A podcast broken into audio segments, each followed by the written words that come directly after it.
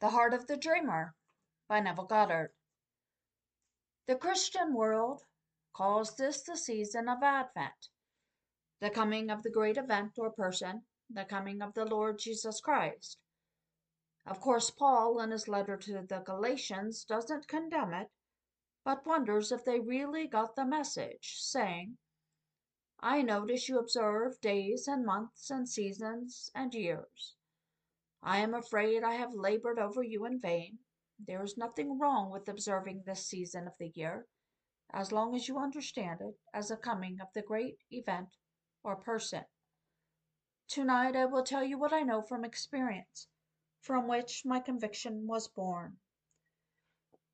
I must, however, use certain imagery in order to explain it. So I ask that you follow me in your imagination. Your wonderful human imagination is a reproduction of the divine imagination. Think of the human imagination as brain cells in the mind of the dreamer, which divine imagination sent out to infinity for a divine purpose. These brain cells are destined to return, like a boomerang, right back into the center of divine imagination, as the dreamer, who is God the Father. The going out as sons is not easy. It was never intended to be. It takes the horrors of the world to awaken and expand his sons into God the Father. I promise you, the day will come when the divine breath will breathe over you, and you will awaken in your mortal tomb. You too will leave that tomb to hold the infant child in your arms. He will be the symbol of your return, revealing the end of your horrors. Although you are then God the Father, you will not discover this for yourself until 139 days later, when God's Son, David, will reveal your true identity. Before I retired last night, I was wondering what I would talk to you about. And this morning, about 1.30, I found myself preparing dinner for three friends. I took care of the funeral of two of them, many years ago in New York City. The third may be gone, as I haven't heard from her for a very long time. I was serving Barbados shams, which are unlike the one we have the ones we have here. It is not a root weighing anywhere from two to thirty pounds. Its covering is dark brown, while the interior is snowy white. As I approached the table, two jackals or silver foxes approached, jumped on the table, and in the most vicious manner, the father jackal tore a large hunk out of the back of his son, and began to nail the son upon a board, with its center gouged out to fit that hunk. The extended portion of the cross was wood, while the son's body formed the upright part of the cross. Then I awoke. This morning I went to The Lost Language of Symbolism by Bayley, where I read that the jackal is the pathfinder in the desert. He is equated with the Egyptian god Osiris, who, as the opener of ways to the gods, he brings three to the mountains. In the audience tonight are two ladies whose experiences I would like to share. One lady found herself in a crowd looking at a woman surrounded by three men, who suddenly disappeared. The lady approached and asked their names, to which my friend replied Faith, Hope, and Charity. The word charity is translated love in the Revised Standard Version of the Bible, and love is right. What a wonderful vision for her! She saw the three that he brought to the mountain top and knew their names. The Father took us, the brain cells of his own being, and nailed us upon the cross that we may go out to infinity in a horrible nightmare. Then, like a boomerang, we will curl around and return to the center of the dreamer, of the dream as God the Father. This is the great mystery of Christmas the day when God the Father is born as Jesus, which means Savior. In the 43rd and 45th chapters of the book of Isaiah, we read, I am the Lord your God, the Holy One of Israel, your Savior, and besides me there is no God. Here we discover that Jesus, our Savior, is the Lord God Himself. Everyone will return to the very heart of the dreamer as the dreamer himself. You were now down and sent out to infinity to experience all of its horrors. And when you have experienced them all, you will return as the being who conceived the world and played all the parts. This is the mystery of Christmas. Everyone eventually will know that he is the one called Jesus. The word Christ is the Greek word for Messiah and simply means the anointed of God, to rule all the people of God. Jesus is the Lord God Himself, and Christ is His anointed, who will save the people from their sins and deliver them from their conquerors. Who is this anointed one? David, he who will he who delivered Israel from the Philistines and brought down the giant Goliath. When you return to your source, you will know that you are God the Father, and that his son David is your son. For David will stand before you and call you Father. Then and only then will you know who you really are. What I saw in vision, or what I saw in vision, was beautiful imagery of he who finds the path in the wilderness. Nailed upon your cross, you play the part of man until you return not as a son of God, but as God Himself. Leaving paradise as a little one, you overcome death and return, expanded, to encompass all as the dreamer himself. This is the mystery of Christmas, which is taking place every moment of time. Another lady shared this experience, saying, You were with me all through the night explaining the mystery of imagery. At one point you said, Come, brothers, show how it works. And instantly a man appeared at my left, and another man, holding an open ledger, appeared at my right. Approaching the man on my left, he said, Our funds are exhausted. Looking at him intensely, the brother said not a word, but simply turned and disappeared. Then you said to me, You see, it is just as easy as that. You simply do what is to be done and go your way. The one with the ledger, now with an expression of joy on his face, looks at the ledger and sees that, through some miracle, the money is recorded there. I showed her how imagination works, believing in the reality of an unseen state. My brother imagined the ledger showed a healthy balance, just as the man desired it to be. Now, in Paul's letter to the Galatians, he says, Paul, an apostle of the Lord Jesus Christ, not by men nor through man, but through the Lord Jesus Christ and God the Father, who raised him from the dead, although the letter is signed Paul. It is a corporate letter from the brethren who are with me. The brethren are those who have awakened from the dream of life. I introduced her to the brethren who showed her how, how easy the law of imagination works. Looking intently, he saw the ledger reflect back a balance in the black, then went his way, unconcerned as to how it would come about, as a look of amazement on the other man's face indicated the change. This is what I am trying to convey to everyone who will listen. You can prove the law. But the story of Christ cannot be proved on this level. Its truth can only be known from experience. If you will but imagine you are the man or woman you want to be, and walk, convinced that you already are, in the twinkle of an eye the ledger will change. Things will happen in your outer world and your desire will be fulfilled.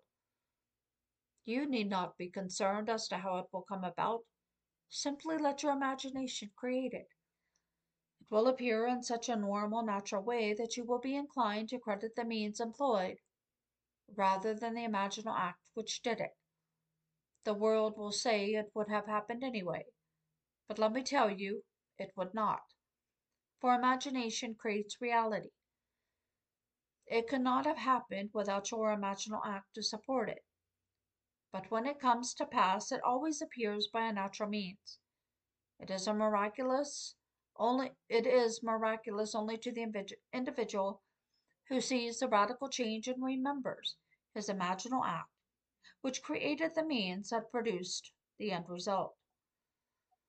In a few days, we will be celebrating the birth of imagination in the individual. Don't think some little being was born 2,000 years ago. Everyone agreed to go out and experience the horrors of his own making, knowing that he would return to the mind of the dreamer of the dreamer as the dreamer himself. This return is told in the Gospel. The story begins with the resurrection. For without it, there could be no birth, no expansion necessary to compass or to encompass God the Father.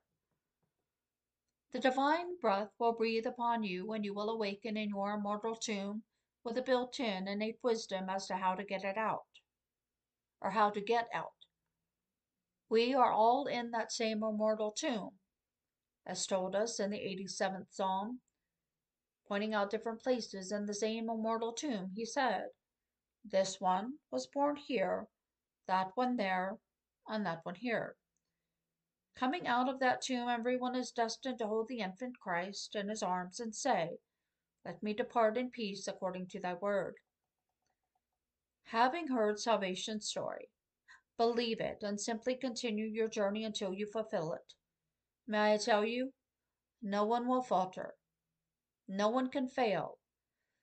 Even the most horrible being imaginable, for he is the Son of God playing the part he has to play. Everyone will play every part in order to say, Father, forgive them. They know not what they do. I have played all the parts. My memory is now returning, and I am remembering the horrors of my deeds. So I can now forgive everyone for what he is doing, or will do, because these things he agreed to do. As he moves towards the end of the drama, then Having moved out to infinity, he will curl like a boomerang, to return to the mind of the dreamer as the one who cast him out. My dream was not a pleasant sight to see. Here was this huge father tearing a large portion out of the back of his son, and then, as though he had human hands, he placed him on his back and nailed him to the wood, nailed him to the wood, leaving the upright as the body himself. That was the jackal, the Egyptian Osiris, the pathfinder in the desert who knows the path and brings the three to the mountain top. The three that you bring with you to the mountain top are not Peter, Paul, and James, but faith, hope, and love. The three the lady saw so clearly in her vision. The lady who learned how to use the law saw it perfectly too. The law operates by faith. If you believe, no effort is necessary to see the fulfillment of your every desire. If you go to the bank and have money deposited there or deposited there equal to your check, you will give them your check in the belief that, because of your faith, they will give you the money you desire. Treat your desire in the same manner. Knowing your desire exists in your imagination, Simply expect its fulfillment in your outer world. Try it. I have lived by this law all of my life, and know that by applying this principle, all of your desires will be fulfilled. Now, tradition tells us that the Christmas season begins on Andrew's Day, which is the first Sunday nearest the 30th of November. In the Gospel story, Andrew is the first disciple in the list of 12 so his day is the beginning of the four Sundays known as Advent, the coming of the great event or person, the coming of the Lord Jesus Christ. But when Jesus comes, you will not see a being on the outside, for he is in you, and he is coming.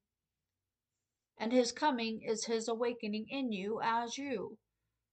You already are the Lord Jesus Christ, but you will not know it until you return to the very center of the one who sent you out into the world of hell. If you don't believe this is hell, read the morning papers. They are filled with the happenings of people who do not know what they are doing. But it is necessary to experience all the blows of life in order to awaken and expand that little brain cell in the mind of the dreamer, who is God the Father, contracting. You go out to the very limit of infinity to return expanded into the very center of the mind of the dreamer, as the dreamer himself. A way for your return was prepared for you before that the world was. This was done by setting up a son called David, the anointed one, as told us in the book of Samuel. After the Lord had rejected everyone, David, he who was watching the sheep, was brought in. And the prophet Samuel was told to rise and anoint him. This is he. Then the Spirit of God came mightily upon David from that day forward. And in the Psalms the Lord declared, Thou art my son, today I have begotten thee. I have found David, with my holy oil I have anointed him. He has cried unto me, Thou art my Father, my God, and the rock of my salvation. This is implied in the New Testament when Paul says, It pleased God to reveal his Son in me. He did not say who that Son was, however, and the priesthoods of the world have changed Scripture to make it conform to their misconceptions of the story. Jesus is awake in imagination, who is God the Father. And if he is a father, he must have a son.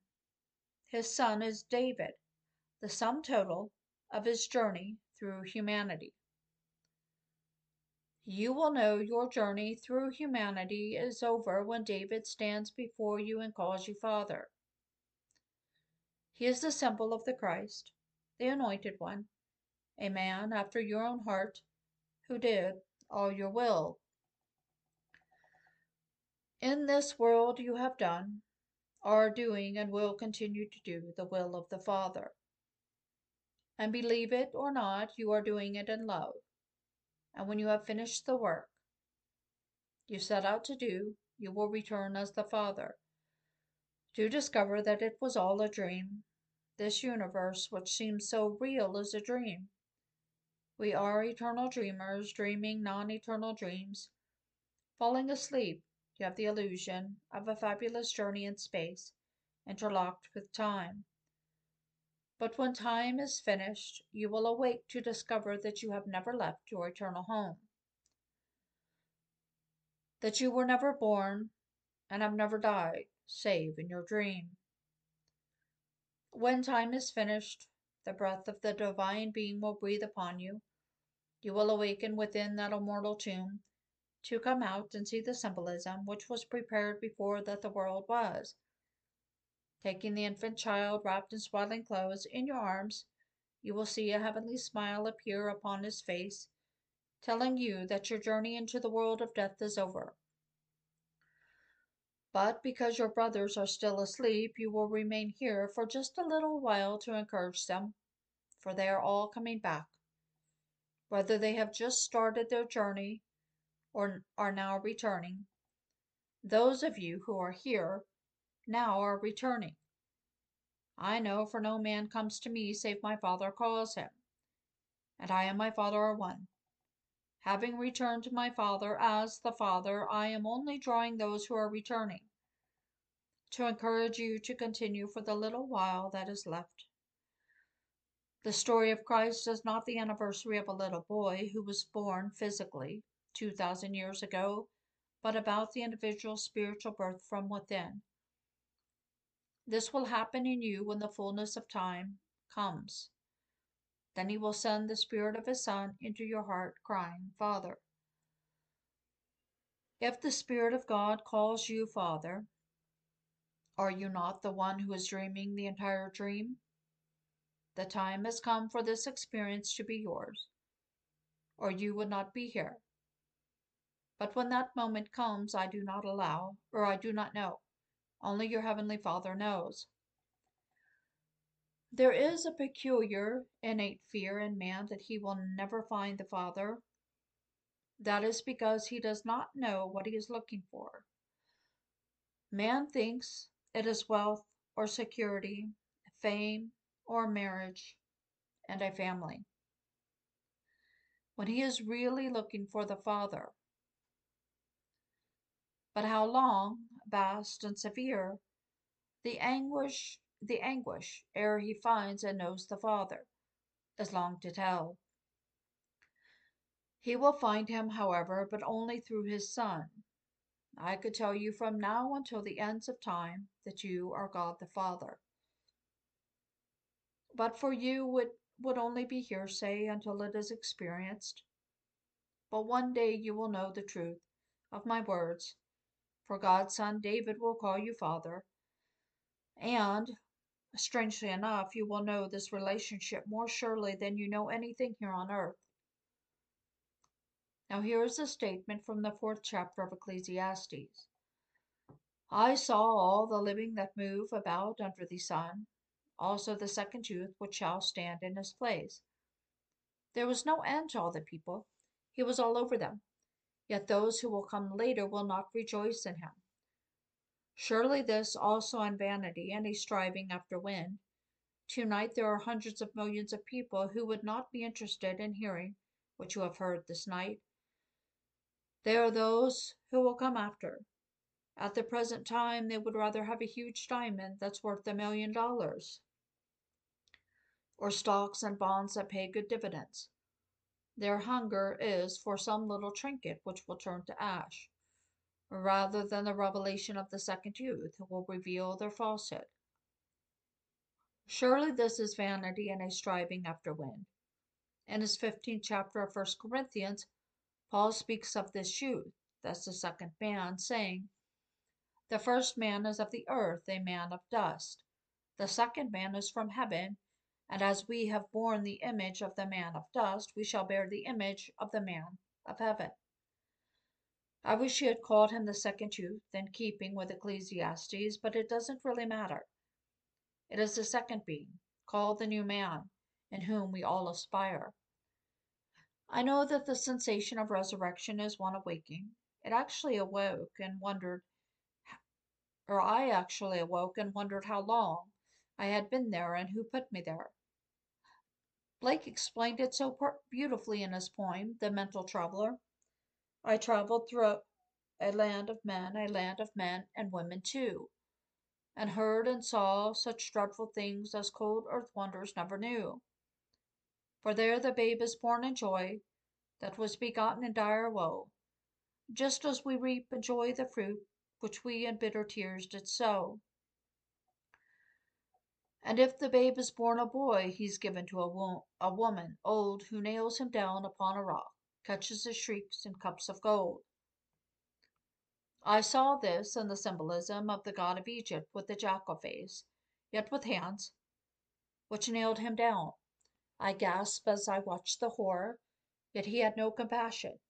As he tore the back of his son and removed an area equal to the gouged out area of the board, this occurred just as I began to serve those who are dead. In the fourth chapter of the book of Daniel, the decree was made to let his mind be changed from the man's and let a beast mind be given him. Are we not animals here in this world? Today's paper certainly could convince anyone that we are. This is part of the unfolding horror because the heart and mind of God was taken when the tree of life was felled. Then the heart and mind of the animal was substituted until one finds the Father. And when you find him, you will discover that you never left your mortal home. In the true sense of the word, you were never born and have never died, save in your imagination. Now let us go into the silence.